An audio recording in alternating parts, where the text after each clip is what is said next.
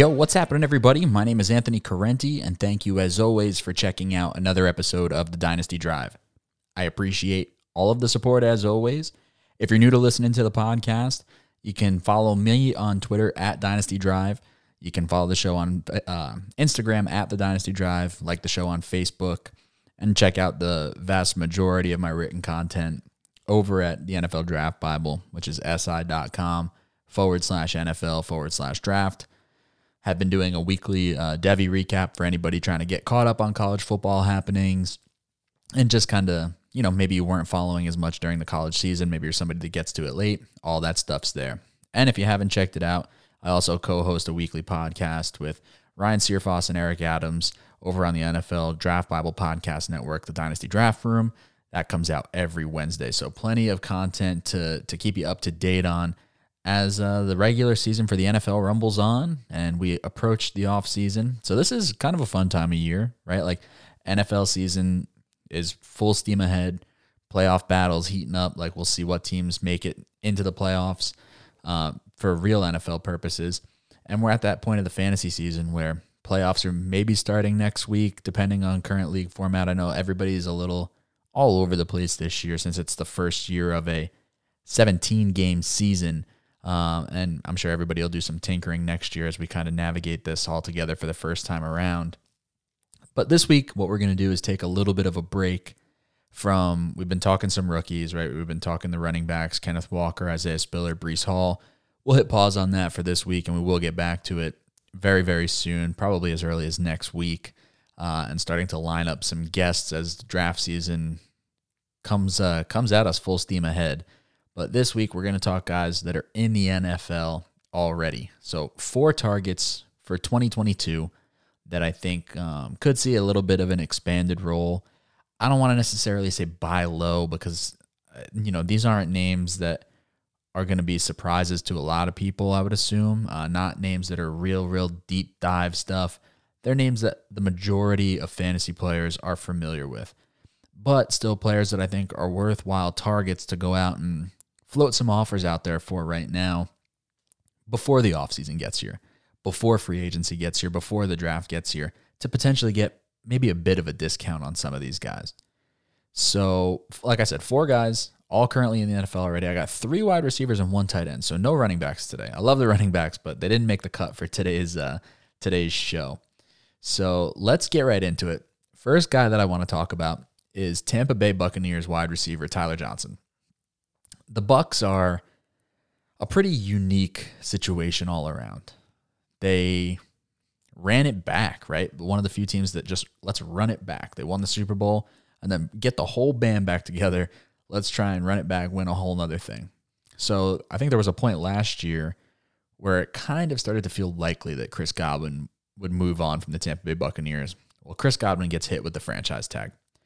But him returning to the Bucks in 2022 and beyond it still feels really unlikely to me at this point. Chris Godwin's a great player, but I just have a feeling that from a money perspective, and they'll have some other things they need to take care of, that Chris Godwin could find himself priced out or not in their long term plans.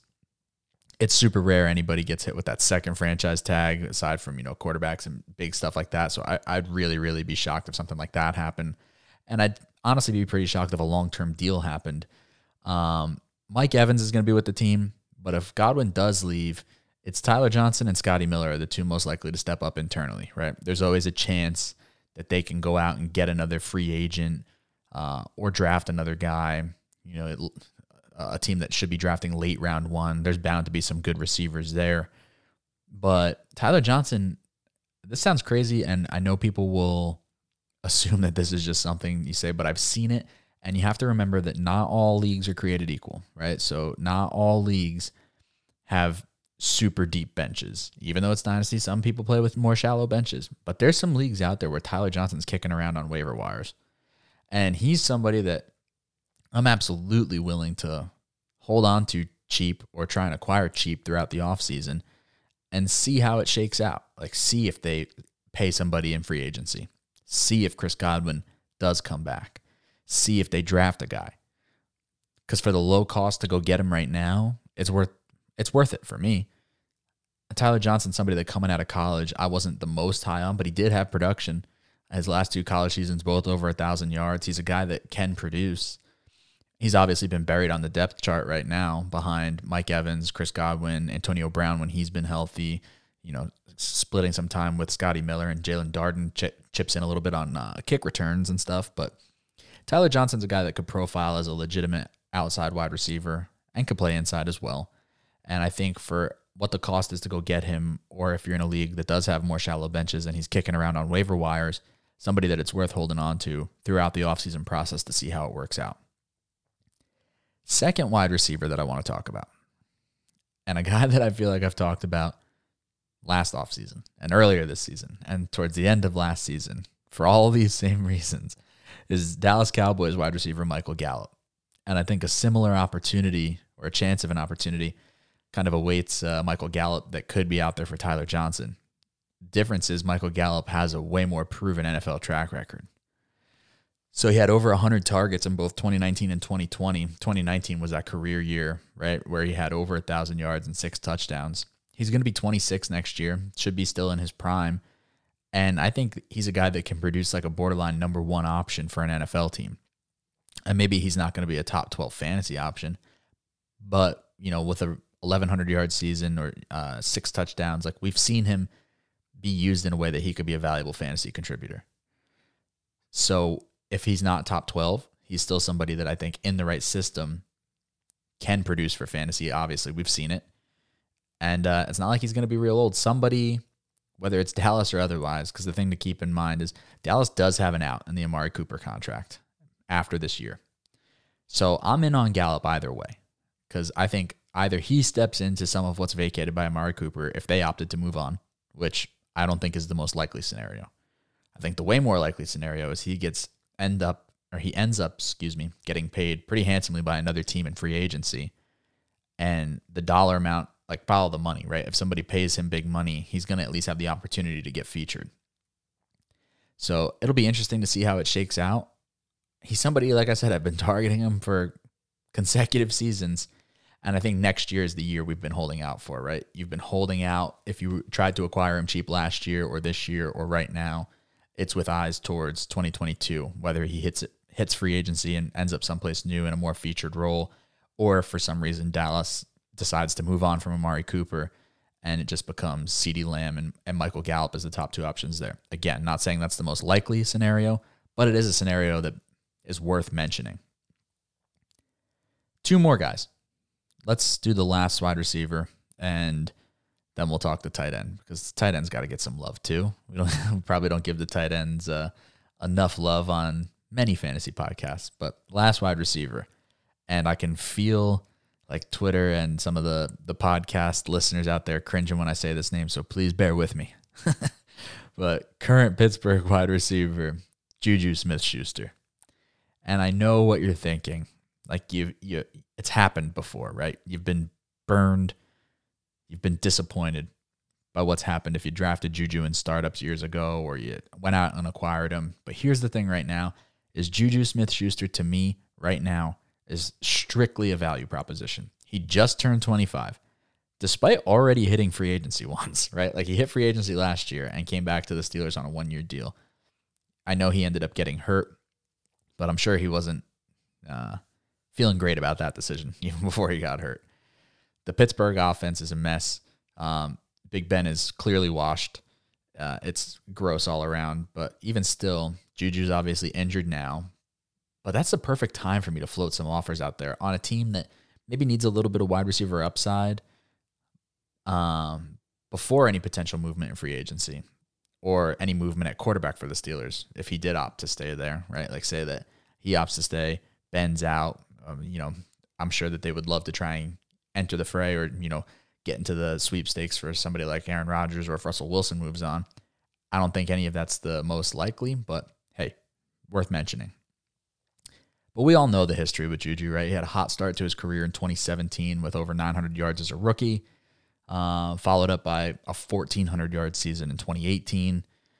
Fantasy managers, I think, have felt burnt pretty much since then to a combination of injuries, lowered production, but I really think that Juju ending up on a different team could help turn that around for him as a player. for being as young as he is, despite the fact that he's heading into his sixth season, I would be trying to buy at a discount now for a guy that used to be viewed like a wide receiver one in Dynasty. And I'm not saying he's going to get back to that. But in the right situation with decent quarterback play, I think he's absolutely talented enough to produce like a wide receiver two and will get thought of like he's older than he really is because he's been in the league for six seasons or going into his sixth season and he's not even 26 yet. he just turned 25 like recently in November. So not old by any means. We've seen the production. I know people have been burnt before but I'm willing to roll the dice on Juju if the price is cheap enough. Like I'm not going out and paying through the nose for Juju Smith Schuster. But, you know, I'd float some some buy low offers out there. And I use that term, you know, kind of uh, cautiously buy low because I think sometimes it gets overused and we lose sight of what the true definition of that means. But Juju, I think, is worth floating some offers out there to see if you can buy now from somebody who's been burnt and disappointed in years gone past. And the last guy I wanted to bring up is Chicago Bears tight end Cole Kmet. And I know Cole Kmet is not a a big unknown. Like we know who Cole Kmet is, right? He was the top tight uh, top tight end prospect a couple years back, not last year. Obviously, that was Kyle Pitts year. Uh, but I think the big like year three breakout could be coming for Cole Kmet. He's um, improved in his second season already. But I think this offense shifts. Like Allen Robinson has been hurt. It's done. It's over there. He should be on his way out of town. And I hope for his sake he can find a situation with a reliable quarterback and maybe he can, you know, still have a, another year or two or three of some some good production. I hope for his sake because he's a great player and has been a, a, a very fun player to watch, both for NFL purposes and for fantasy purposes. But Allen Robinson should be on his way out of town. And I think this Bears offense is going to be heavily predicated on using Darnell Mooney and Cole Kmet and David Montgomery in the run game. But even still, the future, you know, is not, uh, it's no lock that David Montgomery gets uh, re signed or gets brought back after next season with the Bears. So I think we're going to get a ton of Darnell Mooney and Cole Kmet next season. And I think consensus seems to value him like a low end, sort of fringe tight end one. But I really like him to take the next step into that mid range tight end one territory next year. He might not be the flashiest player or give you, you know, Darren Waller or Kyle Pitts kind of vibes, but I really expect him to be a consistent contributor for the Bears offense moving forward. There's some there's been some really encouraging signs over the last couple weeks, uh, and I think that's going to carry over through the end of the season and into next season as well. So Cole Kmet, somebody that I'd be looking to buy on uh, if it's a roster that needs tight end help, which is most dynasty rosters, unless you're, you know, rostering one of the big guys or somebody that you you just feel better about. I'm not saying to go out and trade somebody like T.J. Hockenson for Cole Kmet, you know what I mean? But if you've been playing the game of rostering guys like you know Irv Smith and hoping for the breakout, or you haven't been lucky enough to be holding on to somebody like Dawson Knox, uh, I think Cole Kmet could be one of those guys that instead of being kind of on that fringe back end tight end one, puts himself firmly in that tight end one discussion as a you know mid range guy. So that's four players I feel pretty good about moving forward towards 2022. And you know, guys, four guys that I'm I'm willing to kind of invest in a little bit right now for varying reasons and to varying degrees, I guess. But just uh, wanted to put a handful of names out there for guys that I'm personally interested in going out and acquiring right now as the offseason does approach because values could change on these guys once free agency starts or once the draft happens. But I think some of that uncertainty right now could present potential discounts for each one of them for a little bit different reasons. All right. Good friend Peter Traina, as always, during the season, joined me during halftime of the Cowboys uh, New Orleans Saints game to give us a couple more picks for the week 13 slate of games. So let's get into that discussion that we had with Pete, and then we'll be back on the other side to wrap things up. All right, week 13, halftime of Cowboys Saints, joined by Peter Traina. Pete, what is up, my friend? Not much, man. Not much. Um, I really wanted a touchdown there, but the Cowboys, but you know, let's We'll take it was it. anti anticlimactic. Yeah. yeah, it was not, not super exciting for sure. All right, well, we got a handful of uh, games to get right into here, so let's uh, let's hop right into it. What do you want to kick us off with?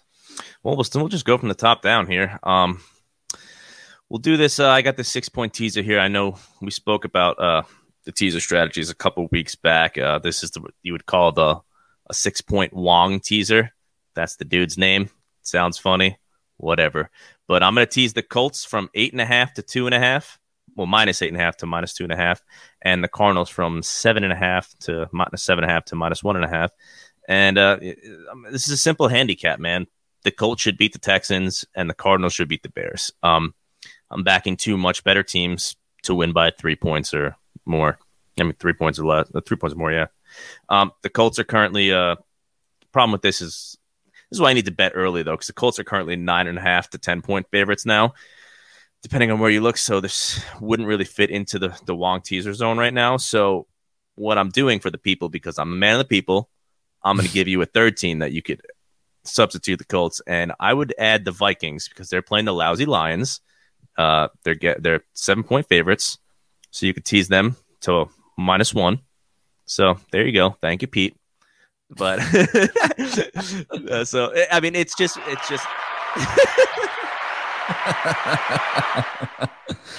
I gave you your uh, applause. Thank you, thank you, thank you. So yeah, I, I score these I score these games uh 26-17 Cardinals, 27-20 Colts, and if you're taking the Vikings, I scored this one 28-22. So they would all fit into that teaser zone.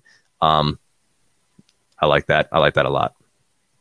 Yeah, I don't disagree with any of that. I think all the teams you mentioned are better than the opposition, so I'm I'm pretty comfortable doing it. I I like uh I like all three of those, including the Vikings one. So not a lot of argument or discourse on that one there. So let's move on to Chargers at Bengals. What do we like about this one? All right. Um, I like the Bengals, man. Um, the Chargers for me, they're a hard team to read. Um, they've outgained their opponents on offense in terms of yards and first downs. I like Herbert. They've got weapons. Um, they've even got guys on defense, but their defense is ranked 29th in points per game. 31st in opponents' third down conversion percentage. They're letting opponents convert on third down at a 50% clip, I think it's like 48.9%. Um, they're dead last against the run, but they're top five against the pass um, in terms of yards per game. They're this is a bad travel spot for them, in my opinion. They're traveling east for an early game after getting stomped out in Denver. Um, like I said, I don't love the travel spot. And then the Bengals, you know, they're right now, they're getting Mixon going, which fits perfectly against you know what the Chargers are bad at. Um, that plus the travel spot and the Bengals defense, who I know we spoke about it a few weeks back, that they're a little underrated. They're not like elite or anything, but they're much better than you would suggest. And then their biggest weakness going into the year was, in my opinion, the offensive line, and it really hasn't been that big of a problem. They're not great at by any stretch of the means, but they're not bad. So I'm going to take the Bengals minus three. I even sold out at, at one point and took minus three and a half to get plus money, but um, I took them both. So you can, I, I would recommend three, three and a half um, if, if you'd rather not eat the juice. So uh, final score 27 22 Chargers. I mean, Bengals 27 22 Bengals. I like that one a lot. I think this game is going to be a lot of fun, uh, but I think the difference is what you said with the running game uh, Joe Mixon is rolling, and I think that that presents a real problem for the Chargers. Uh, I agree that the Bengals defense, I think, has been a little underrated all season, and the offensive line has not been anywhere near, you know, the the detriment people expected early in the season. And I'm a believer in Joe Burrow and the rest of the weapons on that offense. I think Herbert and uh, you know Keenan Allen and Co could make it interesting. Uh, but I think the running game is the difference in this one. And I just think that the Bengals could get out early and take the air out of the football and just kind of pound it away. Um, I don't know. It's going to be tough for for anybody to stop Joe Mixon right now. And uh, yeah, I, I, like that one as well. I think Bengals minus three is is the right go. Yeah, and the the only way the Chargers win this game is if they absolutely get hot in the air and just keep keep pounding. but they, they won't, in my opinion. So all right. Giants at Dolphins. Oh baby, oh baby. okay, so when I placed this bet to prove that I'm not a homer, I this was the impression that Daniel Jones, Vanilla Vic, Dimes was not playing. I thought he wasn't playing, so I I had confidence in this line based off my numbers and everything. Um, so I was pretty excited today and yesterday, but t- today's news specifically when uh, Freddie Kitchens he said I'm expecting Danny Jones to be the starter. Listen, the Dolphins uh, they're they're getting better right now. I think they're getting a little bit too much love in the market though. They they you know they got this win streak going on, which has been good. But if you really look into it, you know they beat the Ravens. but in my opinion, the Ravens are the worst eight and three team ever. Um, we've spoken about them on this podcast and the stream plenty of times. They've gotten some fugazi wins. Um, and then so they beat the Dolphins, beat the Texans, the Ravens, the Jets, but it was Flacco's Jets and Cam Newton's dead arm. So they've done it with some stellar defense. Don't get me wrong. The Giants, they're another week removed from, you know, Jason Garrett, the clapper. Um, you know, so and I, I like what I'm hearing from Freddie Kitchen. He's talking about, you know, getting input from the players about what plays they want to run and getting Golladay board more the ball more. Listen, Freddie Kitchen, he was an awful head coach, so a lot of people like to make fun of him, like, oh, Freddie Kitchen's offensive play caller. But he was he got that head coaching job by being a good interim coach. So I'm not saying he's going to be a good head coach, but he's only got to call plays on offense. I power rank these teams almost identically. Um, they both give up just amount of same points a game on defense. A slight edge to the Giants. They both give about the same, uh, the score about the same on offense. Slight edge to Miami. With all that being said, I see this is a closer game than the spread indicates. So I'm going to take the Giants plus four and a half. Uh, final score 23 21 Dolphins. It's interest. It'll be interesting to me in this one to see what hap like what Miami's real game plan is or to stay committed to. Because I think early on I could see them trying to be almost like committed to Myles Gaskin like to a fault. Mm-hmm. Like really just like insisting on getting the run game going. Where I, I really think if that like Tua has been good over the last few weeks and seems like he's moving the right direction. And and Jaylen Waddle is, I mean, showing everything that he showed in college. Uh, and I think Jaylen Waddle could be a, a big mismatch for their secondary. But I think I could see Miami like not realizing that till it's too little, too late. Um, yeah, this would be different. But with Daniel Jones, I think I don't know. Plus four and a half is a lot. I would feel different if it was three. Mike Glennon. yeah, if it was Mike Glennon. Oh. but three would feel different than four and a half, like pretty substantially to me, I think. So I don't have any problem with Giants plus four and a half. Yeah, if the four. I, no, sorry, go ahead. Say, no, no, no, you go. i was just gonna say, I think if Miami was smart, they let Tua come out, open this thing up early, and you know really try and spread the ball out all over the field. Um, but I, I don't know, just gut feeling. I can see them kind of being insistent on like stubbornly trying to get the run game going. Uh, and I think even though like by the numbers, New York's not the best run defense or anything like that, I think that they're good enough to focus on taking that away from a player that's not elite. Right. Yeah, and then with the four and a half, you get you get like the the double hook. You get the field goal protection, and you get that the late field goal. You know, like if it's tied up and they score a field goal, or if it's you know up by seven, blah blah blah. So yeah, I agree with you. I think it's too much, and I totally agree. If they come out firing with passing the ball, and you know, it, will be a long day for the Giants. I yeah. agree with you. All right, last one that we have here: the Denver Broncos at Kansas City Chiefs. What are we thinking in this one? All right, so I'm sure if you turned on, you know, ESPN, Fox Sports, or NFL Network this week, you've heard about how great Andy Reid is off the bye um, and that's a real thing. It's a real thing. The Chiefs are really good. Andy Reid specifically is really good off the bye. He's probably like I don't know, it's got like one or two losses. It's incredible. The problem is, is that there's something wrong with this Chiefs team. They have a fatal flaw. We've spoken about this before as well on the podcast. Um, it's the cover two defense, two high safeties. The Broncos this year in the draft and the free, you know free agency, they decided to really load up on defense, specifically the secondary and uh, plays perfectly into the Chiefs' weaknesses. Um, Chiefs have looked great the last two weeks, uh, but it's been against stubborn defensive coordinators who play cover three.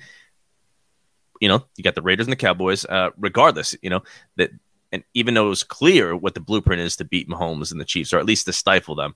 So this is a top Denver defense right now. Um, I don't love Teddy, but I don't hate him either. And they've got plenty of weapons. They got, you know, uh, weapons in the run game and weapons in the pass game. I'm taking the road dog at 10 points, just way too many for the Chiefs to cover. Uh, give me the Broncos plus 10, 22 21 Chiefs.